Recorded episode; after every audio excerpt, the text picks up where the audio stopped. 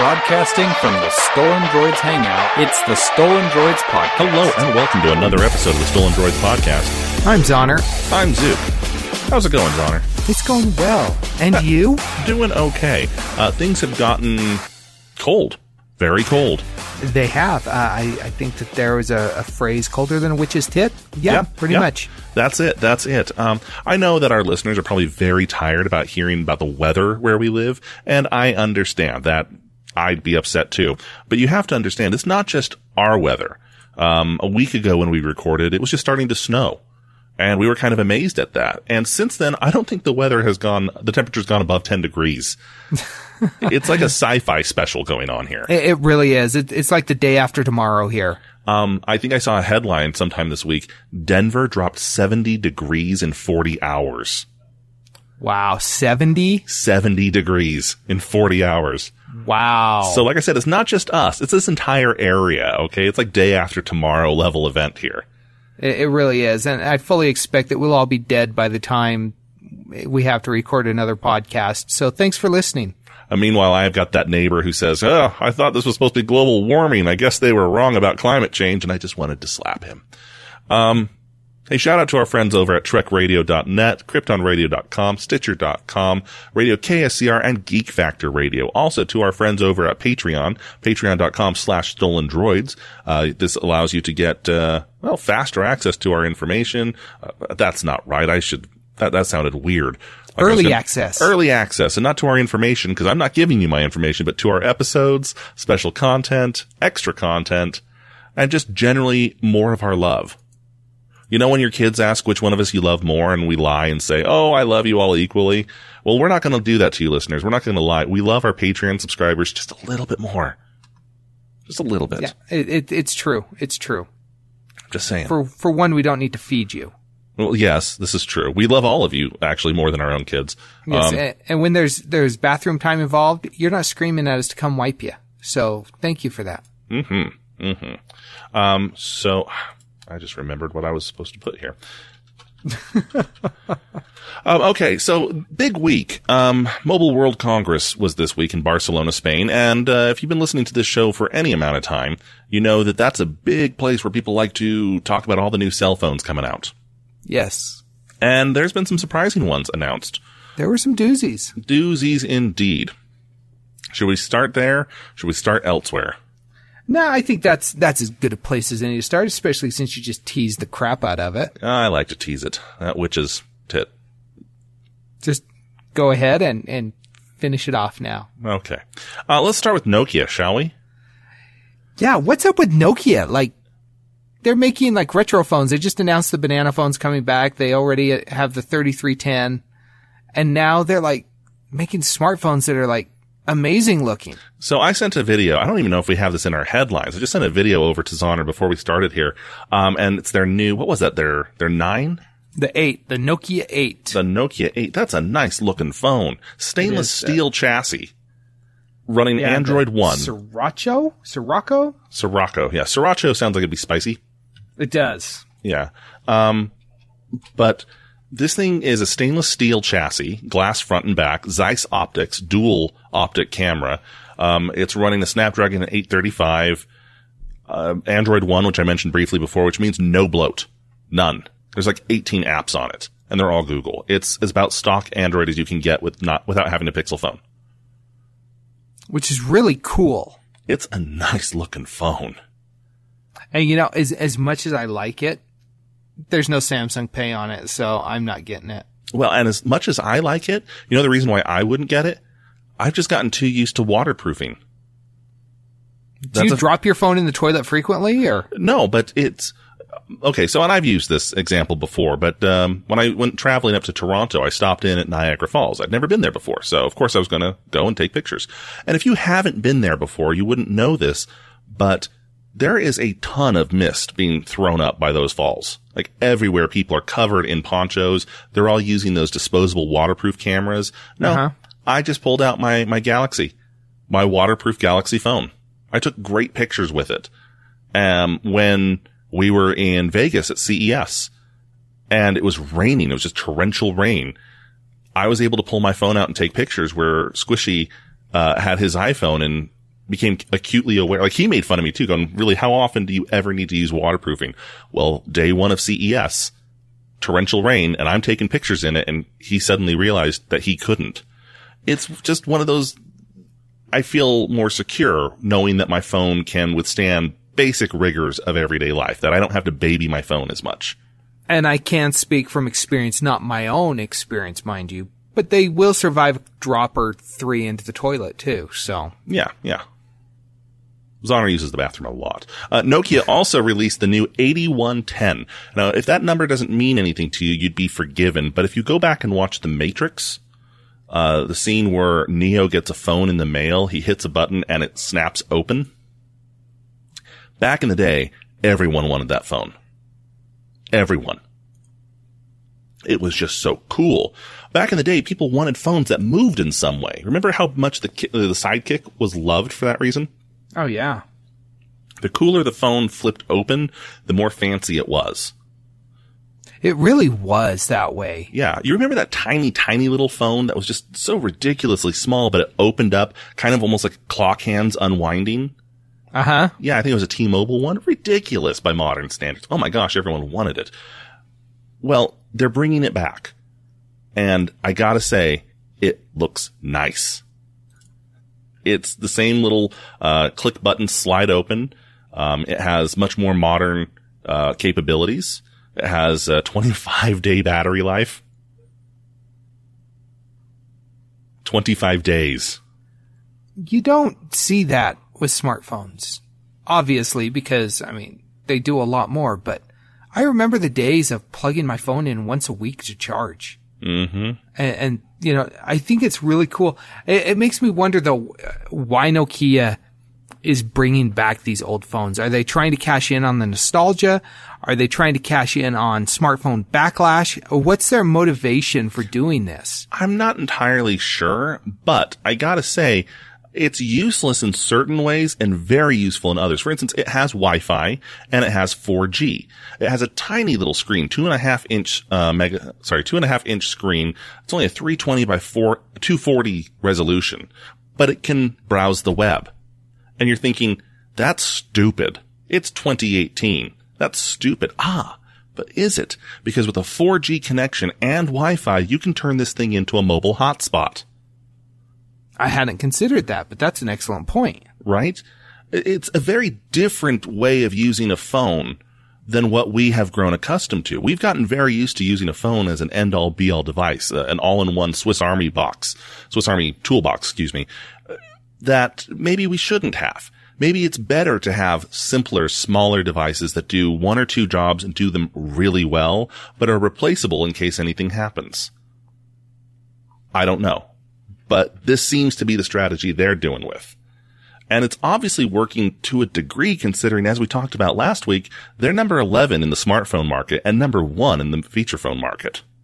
And, you know, I think it's kind of cool that feature phones are coming back. I really do. And I've mentioned how I've got my kids off smartphones and back on feature phones. I gotta say, I love it. I love it because no 12-year-old, no 11-year-old, no 8-year-old for that matter needs a smartphone. If they need a phone to call mom and dad to come pick them up at the soccer game or after school or whatever, these are excellent alternatives for that. Mm-hmm. Now, I love it. This thing can run Facebook Messenger. And as I said before, it has a 25-day battery life. And oh, by the way, it's going to be around $97 total. That is... That's cool. That's super affordable. Yeah. That is, I mean, you get your kid one of these phones. If they lose it, it's not like you're out $1,000 because you just bought them a new iPhone. Right. You're out $100. They can mow lawns, make that up in a couple weeks, and you're good to go. Yeah. This is cool. If you need one just to sit around the house as your home phone now, because who has a home line? If you need an emergency phone. I mean, there's 100 different situations where this would work. Yeah. Get it for a burner. I mean, yeah. We've watched enough spy shows. We know what happens. I saw The Wire. I know how it all works. Yeah. Let's talk about Samsung. they've unveiled the Galaxy S9 and S9 Plus. And I want to sound really fancy when talking about this because you know they're going to be huge, but they're not.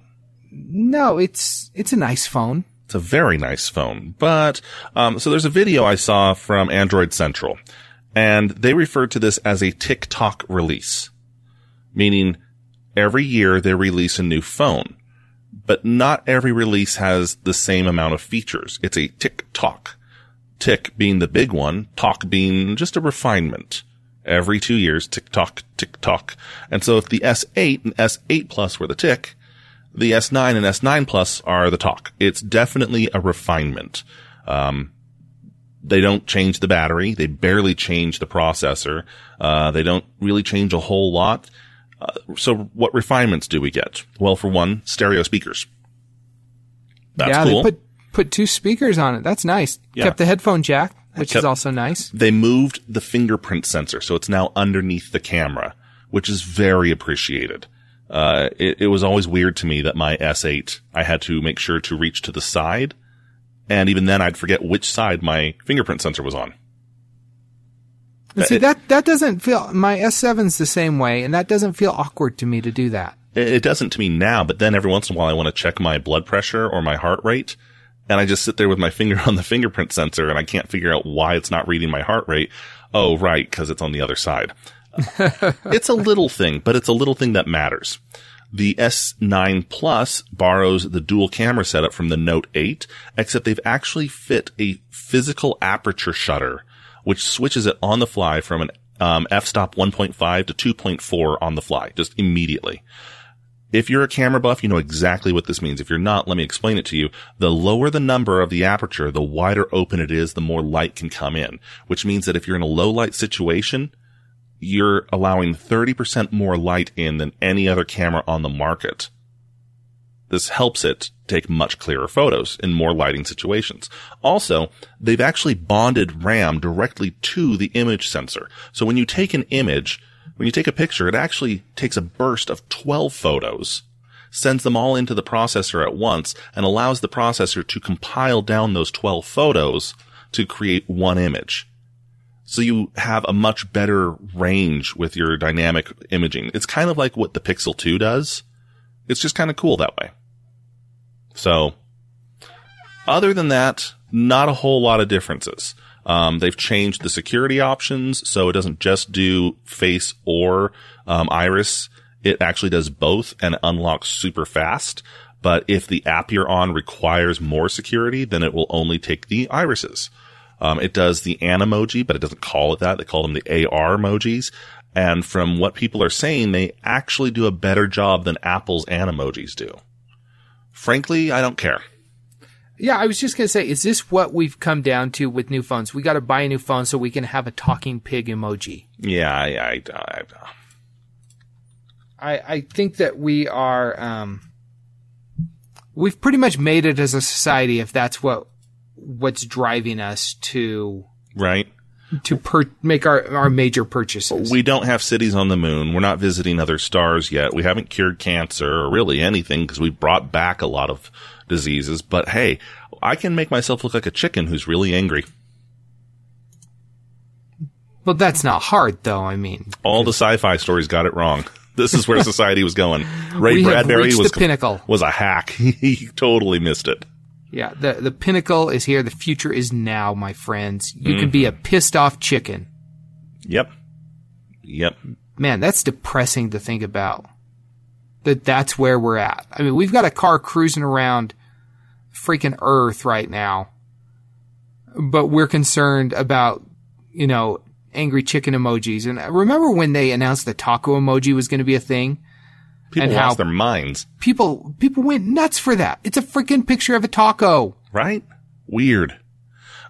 This isn't really MWC news, but it is Samsung news. I forgot this. They actually bought part of Opera. Not Opera as a large company, that's now Chinese, but Opera Max specifically. Did you remember this? I completely forgot about it. I completely forgot about it as well. Well, they rebranded it and they launched it this week as Samsung Max, and I installed it on my phone. It works only with select Samsung phones. Well, no, I take that back. It works with all phones. However, many of the features only work with select Samsung phones. Mine's one of them. It includes a built-in VPN, a privacy scanner, a blocker, a proxy service, so things can't track you. It will compress data down as much as possible. So when you're streaming videos or whatnot, it only uses the bare minimum bandwidth. If you're really security-minded, it's a great app. If you're a general user, it's going to piss you off. Hard. Now, are there any costs associated with this? Because I know typically VPNs, there is a cost. No, there's not. There's not. However, I mean, there's no fiscal cost, if that makes sense. There is a cost. It's in usability. So I was on YouTube. I was using my YouTube app. Okay. And I was just going through there. I had the VPN connected and I didn't even realize it was connected at the time. It's that seamless. Until the ads started coming in. I was still getting ads, but I was getting ads from Kuala Lumpur. They were in other languages. Because YouTube was trying to read my IP address, and it was coming across the world, and it was being bounced around everywhere. Oh, fun. I mean, that's not the worst thing. If you're really security-minded, that you're probably used to that already. But it was just kind of odd. A lot of my location services didn't work anymore because, well... that's by design. It comes down to the question of how much is your privacy worth to you? If it's worth so much that you don't want these services turned on, then there's a good chance you've already figured out a way to disable them or you don't use a smartphone. Yeah. But maybe I'm just speaking out of turn there. Anyway, it's a free download. It's a free app. It's free to use. It works really, really well. So, I mean, check it out if you want. Yeah, that's cool. I saw that they had announced that it had come out, and my first thought was, do I really want to even bother with it? And I didn't. Yep. So I haven't. So thanks for the review there. Yeah. Okay, so let's go into the most expensive Android phone. We finally have an Android phone that rivals the iPhone X for $1,000. It's not the phone you think it is. But yeah, a lot of people were expecting that the Galaxy S9 would be the first $1,000 Android phone. I'm not surprised at all that this particular phone costs $1,000, though. Considering everything that it does, yeah. Right. So, if you know Cat, C-A-T, I know that sounds stupid, but the construction company, Caterpillar, or Cat, they've made a phone, the Cat S61. It will retail for $999 when it launches later this year. For that $1,000, you get a 5.2-inch display with a Snapdragon 630 processor, 4 gigs of RAM, 64 gigs of storage, 16-megapixel camera, Bluetooth, NFC, Wi-Fi, and a 4,500 milliamp battery, which is, by the way, 1,000 more than my S8 Plus. Okay. Well, none of that's bad. The processor is kind of surprising. It's really low powered, but why is it $1,000? Oh, because the display is built to work with gloves on, with wet fingers. It has a built-in FLIR camera. FLIR stands for, or originally stood for, forward-looking infrared. Now it's an actual company name. Yeah, FLIR, I think, is how. Yeah, it can handle temperatures. The camera can handle temperatures from negative 20 C to 400 degrees C. It can live stream thermal images. It has an air quality sensor, so it can check out high levels of pollutants and toxins. It can do a laser-assisted distance measurement. It can handle up to 10 meters in terms of that. It has an IP68 dust and waterproof rating, much like the Galaxy S9, as an aluminum reinforced frame, which goes to mil-spec 810G rating. It's a construction phone. Yeah, this thing, if you're working on a construction site and you have, you drop your phone off the rafters or whatever, and it falls 3 or 4 stories, it's probably still going to work. This does not surprise me that this costs this much, though, because, and people forget this, but people in all walks of life need technology. Okay? Construction workers need technology. If you're someone who's working on a high-rise and you have a phone that you need to access, but you don't want to take off your work gloves because something's going to drop, and it's going to drop 5 stories down, this is your answer. And it might survive. It has a better chance of surviving than my phone does. Oh, for sure. And if you think that this is overpriced, look up the Panasonic Toughbook. Okay, if you don't know about these laptops, they are famously able to withstand landmines. They're used by military contractors out in the field. They are built to withstand everything. Dell tried building a reinforced workstation that rivaled them. They couldn't because the price was just too great. And those things are mid-grade laptops at best that cost upwards around $3,000 to $5,000. Because how else do you get a touchpad that can handle underwater pressures with a sea mine going off? It's not easy. I remember when you and I worked together years ago, we kept having issues with our customer up in Toronto. Their laptops couldn't handle the cold up there. So they all had to switch over to the Toughbooks. I remember that. That was an expensive upgrade. It was. Really expensive upgrade. And, yeah, they all had to switch over to the Toughbooks. People need rugged computer equipment. People need rugged smartphones. This is awesome. I think I'm honestly surprised that they're the first ones to do it, come out with the $1,000 phone. But looking at it, I'm not surprised. I mean, it looks like a good phone. Yep, here we go. Panasonic CF3113 529KM, 13.1 inch semi-rugged laptop. Semi. 5th generation Core i5 processor, 16 gigs of RAM, it's on sale, factory refurbished for $5,300. Oh my goodness. That is a semi-rugged. Yeah, these things, rugged costs money. So it does not surprise me that this particular one costs so much. But speaking of the iPhone X, there's a definite problem with the supply chain. Yeah. No, I haven't read through this all the way. Have you? Yeah, I've read through most of it. Apparently, Apple anticipated an order of about 50 million units of the iPhone X, and they've reduced that down to 30 million. Mm. And they may actually be downgrading that even more because Samsung, who supplies the OLED panels, is cutting production in response to stuff that Apple has said. And so now, I mean, they're thinking there may be only 20 million iPhone X's out there that ultimately end up in the hands of people when they were thinking 45 to 50 million. So what's really funny here is that this is definitely a status phone, but it's not a bad phone. I've seen it in use now in the wild many times. When I went to CES, nearly everyone had this phone. They either had a Samsung phone or they had this phone. And my neighbor has one. My brother-in-law has one. It's a great little phone. The question is, though, is it great enough over the iPhone 8 and 8 Plus? Not really, because the really only difference it has – so they've broken down the cost of all the silicone and everything. The silicone's the same in the iPhone 8 as it is in the iPhone X. The only difference is the screen. Yeah.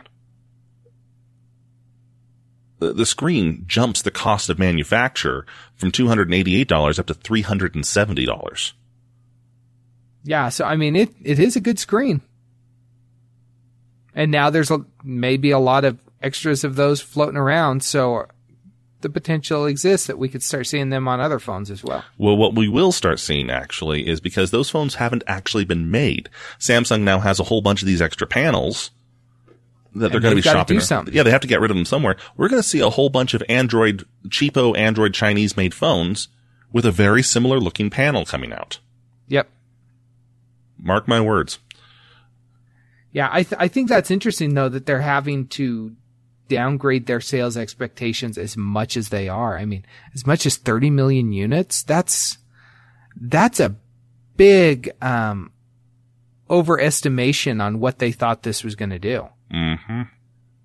And I can't help but wonder what the cause for that is. Is it the price? Is it the fact that they said the iPhone 8's the best phone you're ever going to need or ever going to have? Oh, by the way, just kidding. Here's the iPhone 10.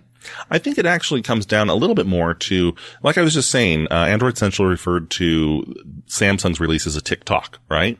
Yes. I honestly believe that Apple has fallen victim to more of a tick, tock.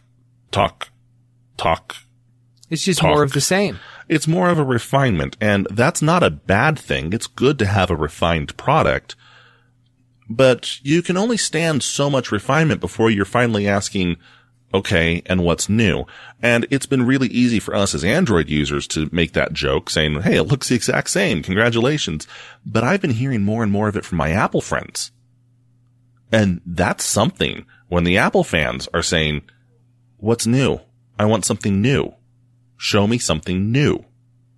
And the people I know who are even either in the industry or have the money were really happy about the iPhone X because it was something new. Right? You and I were excited for it. It looks great. But remember what I talked about a few months ago? A lot of my iPhone friends who did not have the money or were not always up on the latest, they were all mocking it. They were all laughing at it, going, why do I want a notch taken out of the screen? This is so dumb. This is just more of the same. In fact, one of those friends now uses a Galaxy S8. Oh, really? Really. He's loving it. He's a little bit freaked out because he says that the iPhone just always worked the exact same way and he always knew exactly how it was going to work. He's kind of in over his head right now with Android. I've had to give him tutorials on how you can modify the phone to do whatever you want it to do. That's a lot of openness for someone who isn't used to it, admittedly. But it's like someone who's in prison all of a sudden being released. Right, right. It's Morgan Freeman at the end of Shawshank Redemption asking to go to the bathroom. Yeah, you can go to the bathroom whenever you want. What? You know? Exactly. Yeah, there's a lot of freedom that comes with Android, which is why we're fans of it. Yes, indeed. I don't know. I think Apple needs to, I don't know if they're going to do this, but they need to refine even more. But what they need to refine is their release schedule, their supply chain, their design. They don't necessarily need to refine all their features or their OS. I think they need to refine how they're releasing these phones, what features they're releasing it with, how often, the price, that. Because we've hit kind of a plateau here with Apple. And as much fun as we like to make of that, the truth is that we need, and we've talked about this before, longtime listeners know this, we need Apple to be firing on all cylinders. We need them to be releasing excellent phones. We need them to be releasing just amazing products because it in turn makes everything else wonderful. Yeah, that competition breeds excellence, which is really something that I think Apple may have lost sight of. Mm-hmm. Apple, I think, is resting on their laurels a little too much as of late. Yeah, and it could be said, well, you know, Samsung's still innovating. And yeah, we make fun because Nokia is number 11 and rising, but at the end of the day, they're all still running Android. There's only so much they can add in to make it that phone theirs when they're all still running Android. We need an outsider. We need a Windows phone. We need a BlackBerry. We need a iPhone to really shake it up. Exactly. So, that would be awesome if BlackBerry could emerge back onto the market and completely shake it all up. That would be. It's incredibly unlikely. Totally unlikely. But I mean, it's only slightly more likely than Microsoft coming back onto the scene with one of their phones. They're not doing that anymore. More likely? I guess technically they are still making phones, so yeah, more likely. Yeah. Hey, here's some sad news. I was really surprised by this one, actually. Do you use Swipe? You know, I have not used Swipe for years, but I have used it, and it was a good keyboard in its day. Yeah. So Swipe, if you're unfamiliar with it, was the Android keyboard that also, I think they eventually went on to iOS, where you could, instead of tapping out your letters, you could swipe across the keyboard and it would type things out. Yeah, just drag your finger. And people who used it loved it. I know Schmitty loved it like crazy, but it has been discontinued. Nuance, who makes it, they make Dragon Dictation, and they make Swipe Gboard now. They bought Swipe a few years ago. They've discontinued it on both Android and on iOS. And that's really kind of ironic because they're the ones, Swipe is the ones who really pioneered that technology on a keyboard. And now you've got like everyone, you know, SwiftKey has it, Google has it, Samsung has it. It's kind of almost this become the standard in keyboards. And to see the people who made it going away out of the market, that's kind of sad. Well, and it's funny because like I use Gboard, which is Google's keyboard, right? I just like how it looks. I like how fresh it is. I like the spacing of everything. It has a swipe function built in. It does. So does Samsung's built-in keyboards on their phones. I was using Gboard for a while. I've used SwiftKey for years, and I actually went back to SwiftKey. There was just some functionality that I liked better. But, I mean, yeah, that whole swiping technology is just, it's what Swipe did. Mm-hmm. Yep. Let's go into FCC and net neutrality, shall we? We're going to jump ahead here. Before we go into the headlines that's going to piss everyone off. I like how you say we're going to jump ahead, like we've been going just one right after the other the entire time. Very true, very true. Okay, so it is official. The FCC has enacted the official order that will gut net neutrality. If you have been under a rock, they call it the Restoring Internet Freedom Order. What they're restoring is the telcom's freedom to screw us over with the internet. However, here's why this is a good thing. And this is the only reason this is a good thing. See, while it was a threat that they were going to do this, no one could do anything. You can't file against the FCC for an order that's not actually even in existence. You can't take them to court for it. You can't fight it. Because technically it doesn't exist yet. What are you fighting? Well, guess what? True. Now it exists. Now it's official. Now it's law. Now you can fight it. And already, it's being fought a lot. It's not in this article. There's another article that actually had the details. So I apologize if this isn't fully accurate. I'm just running off the top of my head now. Already 11 states have filed court reviews of it. They've filed their own version saying that, no, if you wanted to have internet in our state, you have to adhere to net neutrality. I think like 53 Democrats have all signed bills challenging the FCC on this. The FCC is going to court, actually. They're being sued. It was like as soon as the ink was dry on this, not even then maybe, as soon as it was official, they're like, okay, now we can officially fight you, you rat bastards. Well, and you know, it's interesting too, because within the last 24 hours, I think I saw that AT&T has announced paid fast lanes. All the things that they said weren't going to happen are happening. We do not have fast lanes. We have never had fast lanes. Yeah. Because you weren't allowed to have fast lanes, and now you are. And guess what? Surprise, surprise. Now you have them. Yeah, it's the stuff that comes next should come as no surprise to anybody. However, it will come as a surprise to the FCC. Yeah, I think they were still convinced somehow that it was just some fringe elements in America that even cared about this. They're about to get it handed back to them. And don't get me wrong, I hold no illusions here that we're going to win just because we're right. Okay? This administration, and I mean both the FCC and I mean the White House, and to an extent even Congress, there's no guarantee they will end up listening. Right? There's no guarantee that restoring internet freedom will be revoked and net neutrality will be reestablished, because they sometimes seem to exist in their completely own reality, but they are about to get really, really, really strong evidence that we don't like them. Like, you know what I'm saying? Yeah. Up until now, it was like, oh, we're pretty sure it was just a bot that put in all those negative comments. We're sure that no one actually feels this way. Oh, 11 states. 11 states are suing us. 11. And I think I saw that the states are suing us. I think I saw that half of the states have come up with their own form of net neutrality. Yeah. Yeah. And so, yeah, I mean, this is not a popular thing. And for those of you listening who are thinking to themselves, wait a second, Zoner hates the government. Zoner wants the government out of everything. Yeah, you're right, I do. But obviously, the government has created an environment in which these telecom companies and these cable companies and these internet companies have all the power.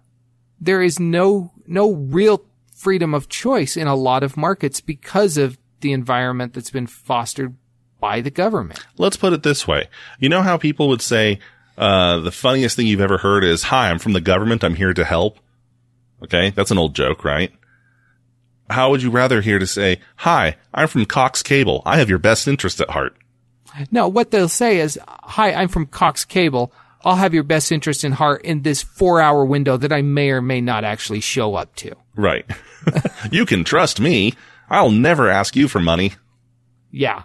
Right. Right.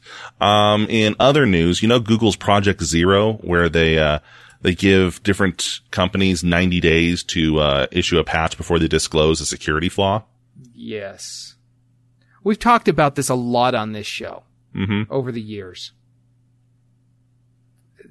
They've disclosed another Windows 10 flaw before Microsoft had a patch ready. Mm-hmm. And that really, I understand why they're trying to do it. They're trying to make everything more secure, or are they?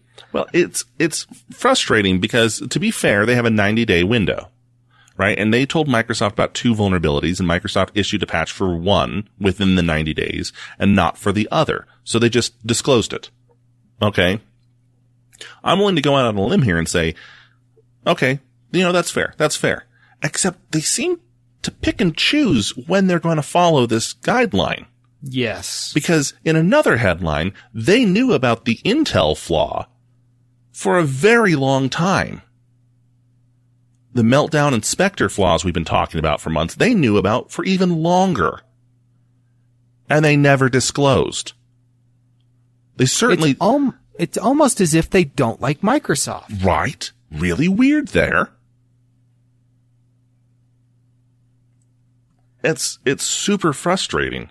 And speaking of Intel, it turns out they didn't tell the U.S. cyber officials about the chip flaw, and they weren't planning to until it was made public by The Register.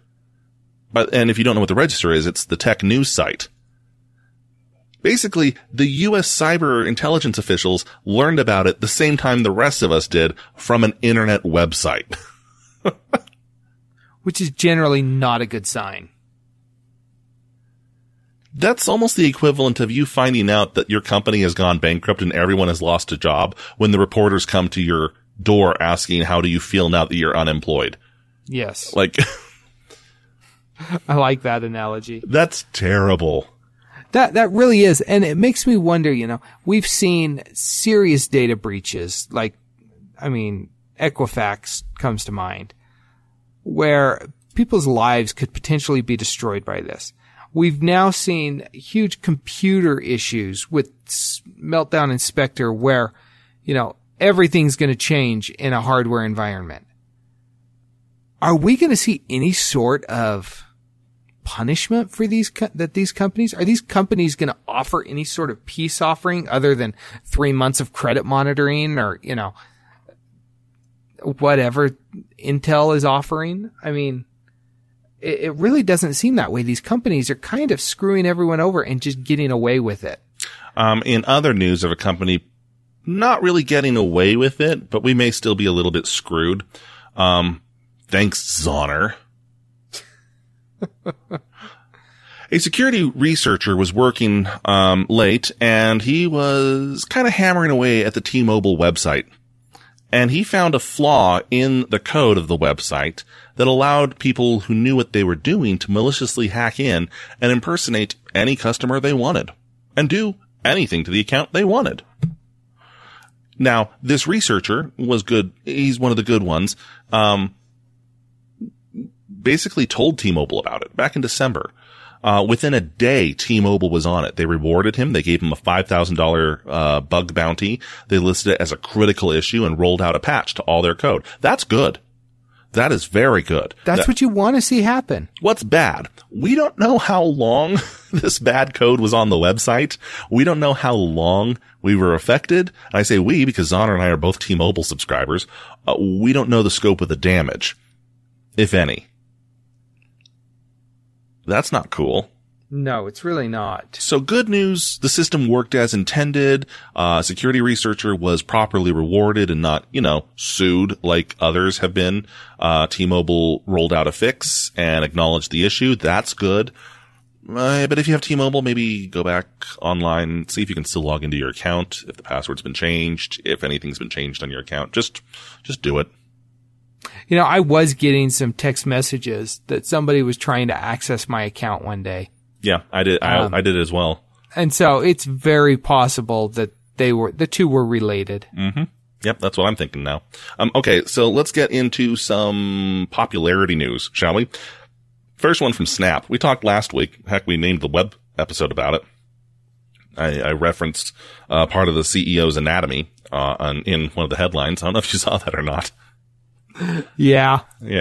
I'm playing fast and loose with the content guidelines here. So, Snap has responded to a change.org petition from 1.2 million. Is that million?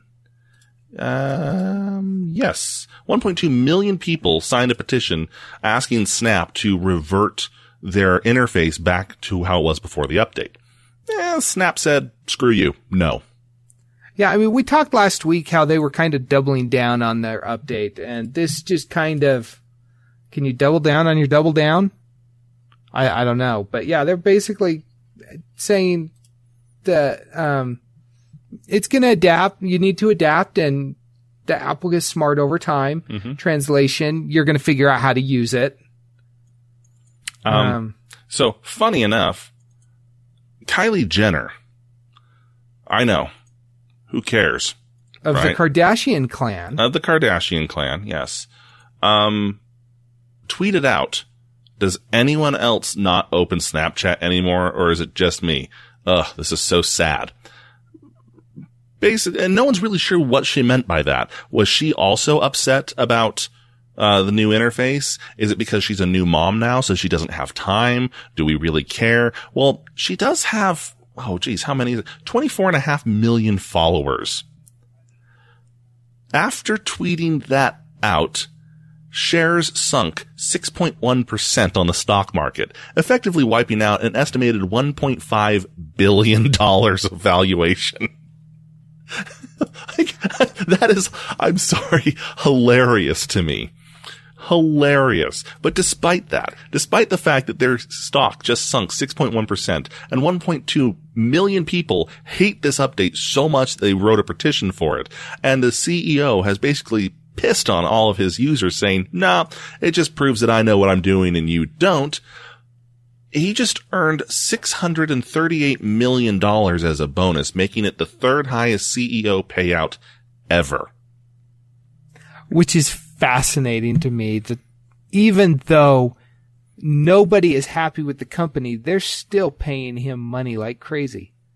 Yeah. What's that bonus for? Well, it's probably for the success of his Snap glasses. You remember those? Oh, those were such, pieces of crap. Yeah. Okay. Yeah. I think that's crazy. I mean, he got almost $1 billion in the fiscal year 2007 for annual compensation. Mm-hmm. And 1.19 billion in 2008. And now his pay package is based on, stock-based awards, which, he's probably not going to be seeing a huge, huge bonus this time if it's tied to the stock price because Kylie Jenner's in town. But wow, yep. That cracks me up. That's hilarious. Okay, now to piss off some people. Okay, I feel bad now. I was hoping to do this earlier in the episode so we had more time to talk about it, but now we're kind of running short, and I worry that we're gonna clip this, and I feel like it deserves more time. So, Twitter has decided to go on a bot blocking spree, and has gone through and started just purging the system of bots or accounts that it feels are bots. Okay. Now you'd be forgiven for immediately thinking, well, great. That's wonderful. Except it seems to be disproportionately affecting conservative tweeters or Twitter users, with Republican or conservative views and followers. People are saying, hey, you did this, and overnight I just lost 2,000 followers. And they have a right to be upset. Okay. We've talked about it in the past, how Twitter can flex its muscles and shadow ban users or hide content, or suddenly there's something wrong with your account and you can't ever seem to tweet something out, or people who follow you can never seem to find your stuff. Okay. And those are all valid concerns, 100% valid, because Twitter does that. However, and here's where I am personally going to piss people off. I may even piss off Zoner, and I apologize in advance. A lot of these people who are getting banned on accident thinking that it's a bot, it's probably because you sound like a bot. One lady was banned by Twitter, and she said it was because of her conservative values. You see, she reposts a whole bunch of stuff she gets from her friends, and she also regularly, as in like on the hour, every hour, posts Bible quotes. Well, unfortunately, a lot of the people she's retweeting are bots. They are bots. So when Twitter uses an algorithm to say, okay, who are known bots? Well, here are these known bots. And look, this person is retweeting these known bots, and she's also engaging in behavior that makes her look like a bot. Okay, ban her too. I touched on this very briefly. Oh, geez. It was a while ago. It was a long time ago in an article I wrote on Stolen Droids about the Bill Cosby thing going around. Remember? This is before. Was that the I'm 85 and tired or whatever? Right. This is before it turned out he was a serial rapist. Back when we could make fun of Bill Cosby for other things, and now we just feel dirty about it. But there was this forwarded email chain going around, and originally it was an email chain, then it became a Facebook post where Bill Cosby was 84 and tired of all these self-entitled black people who just wanted to be on welfare and blah, blah, blah, blah, blah, blah, blah. And I posted in there that not only is that email entirely wrong and fabricated, but that it's very dangerous to just sit there and regurgitate information that you can't verify yourself, or you don't know where it's from, because for all you know, you could be agreeing with a serial sex offender or murderer or rapist, which in this case is ironic looking back at it now. And so I stand by that. And I stand by my statement here, and this is what may piss people off. If you're a Twitter user, and you're a conservative Twitter user, and in this latest purge, you just suddenly lost 3,000 followers, I have no sympathy for you, because there's a very good chance many of them were bots. And if you are retweeting a whole lot of known Russian bots, I still have no sympathy for you. You have been falling prey to propaganda. And if you're one of those people who accepts everything that these bots have been saying because it just sounds so true, and you're right, that black president was out to get my guns, and that Sandy Hook parent and that Florida student, they were actors, I'm going to retweet that. Meanwhile, I'm going to release a Bible quote every hour because that doesn't seem suspicious at all. Yeah, guess what? You have every right to be blocked. It's not like there is some sinister scheme here. There are. This isn't one of them. But there's a reason why it looked suspicious. Okay? My brother, when he flies out of airports and he has his gigantic Al-Qaeda-like beard and his dark skin and the camo pants and the wallet chain that goes down to his shin, there's not a conspiracy there. Dude, you look like a terrorist. You get called out for enhanced screening procedures because you freaking look like a terrorist. Okay? That's awesome. When you retweet only Russian bots, you look like a Russian bot. Yeah, that's a good point. That's a good point. And I was thinking, you know, if you lose followers who are fake followers anyways. Did you ever have followers? Does it matter? Well, sure it does, because their numbers look bad now. That's your concern? But, I mean, I'd rather have real people following me than some bot that, you know, wants to have sexy time with me. Which is great, because we can say that because we have, like, you know, 20 followers. Yeah. I mean, I would much rather have legitimate real people following me than some stupid bot.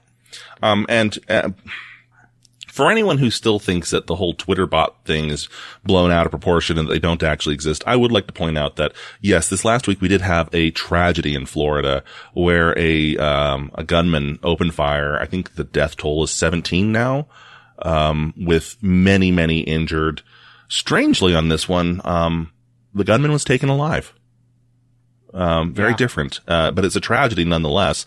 And as soon as news of this happened, Twitter bots, Russian Twitter bots went nuts, posting about how it was a government conspiracy, about how it was a false flag operation, about like everything under the sun to discredit this tragedy.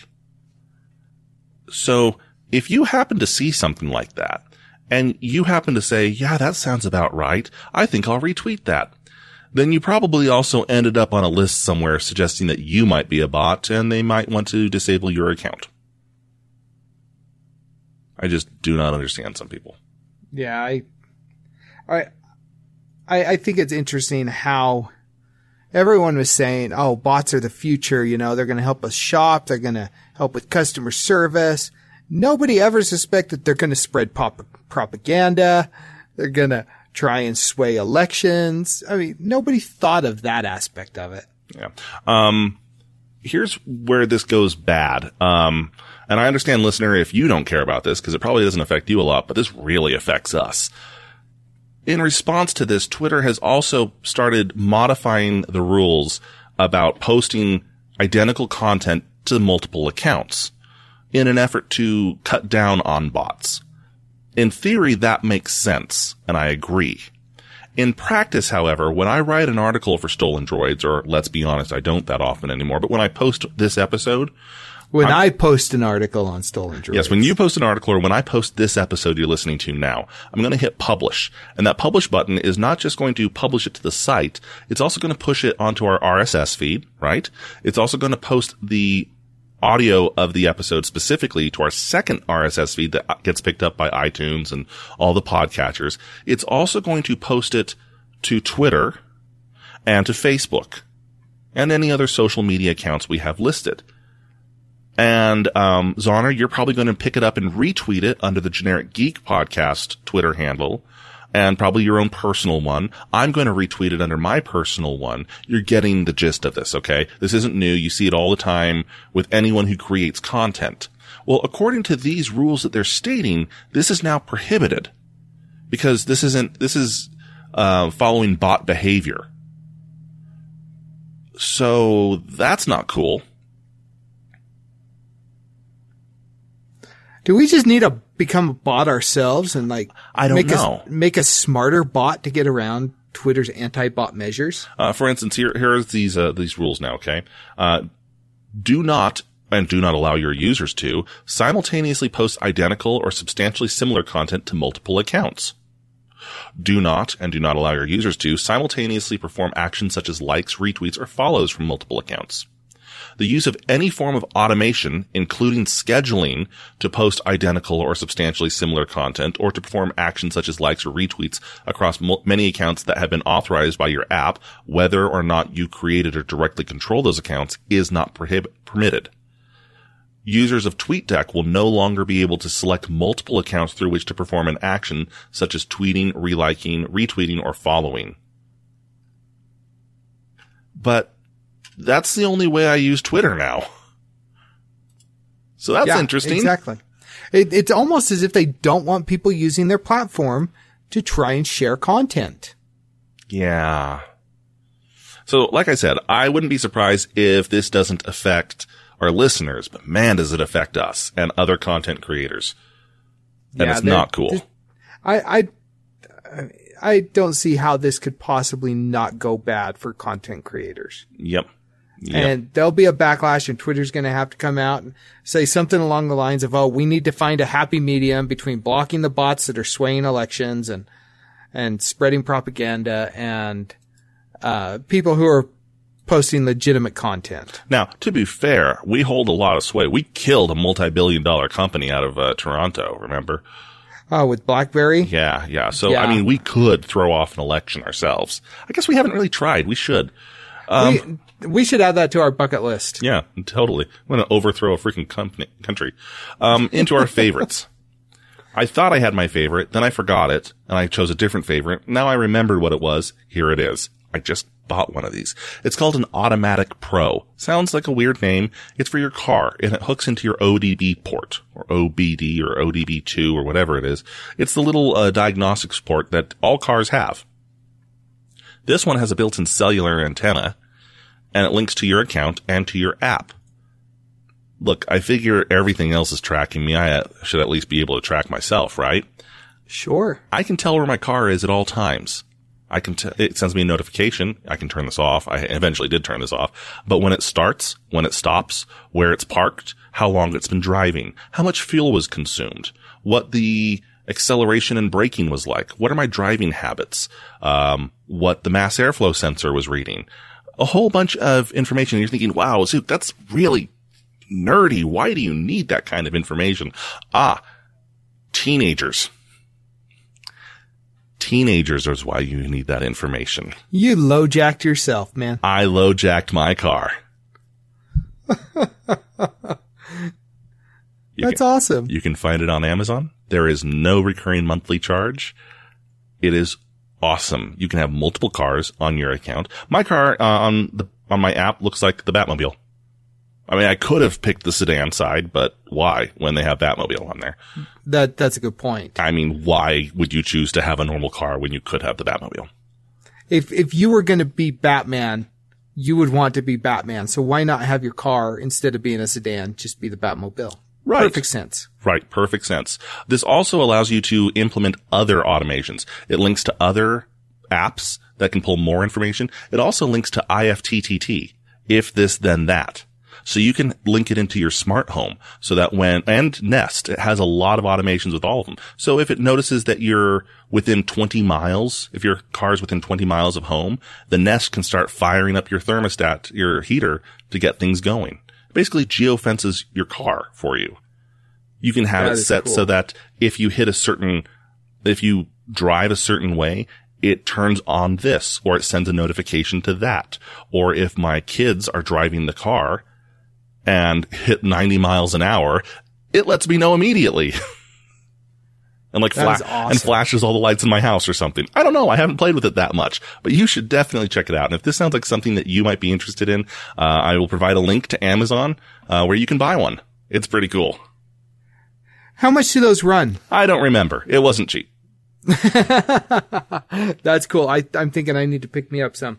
My favorite this week is kind of a different one. It's also available on Amazon, and we'll throw a link there. This was not planned, by the way, and these are not paid advertisements for these products. We should just say that, although I wish they were. But Ancestry DNA, genetic testing kit. I like being able to look at history. I like being able to piece together history. And one thing that I've never really known much about is my own history. My dad was adopted, so there's a whole side of his family that I don't really know anything about. So my wife picked me up one of these for Christmas, and she gave me I did the test, and it's given me some good insight into my family history and things like that. I can say that, I'm African, partly, mostly Irish and Scottish though. But I always thought that I was of German ancestry, and I do have some German, but mostly Irish and Scottish, which I had no idea about until I got this. But it also, and the reason it's my favorite this week, it has reunited me with a long lost relative, which is really, really cool. And so, whether you are big time into genealogy and you want the additional insight that something like this can provide, or whether you just kind of want to see where in the world your family is from, this is a really cool way to do it. And you never know, you might end up with some family members you didn't know about. Very cool. And congratulations on that, by the way. We were talking about it earlier, so this is really cool. You. Yeah, very. All right. Well, that is our episode this week. I felt it was a pretty good one, if I do say so myself. If you didn't, though, let us know. Feedback at StolenDroids.com or give us a call at 801-917-GEEK. Follow us on Twitter, on Facebook, on Instagram, on Patreon. You can follow us on Patreon. You know, it's not the most effective way, but while you're there, think about dropping a donation. We do appreciate it. And until next time, cheers. Good day. This has been a Stolen Droids Media production.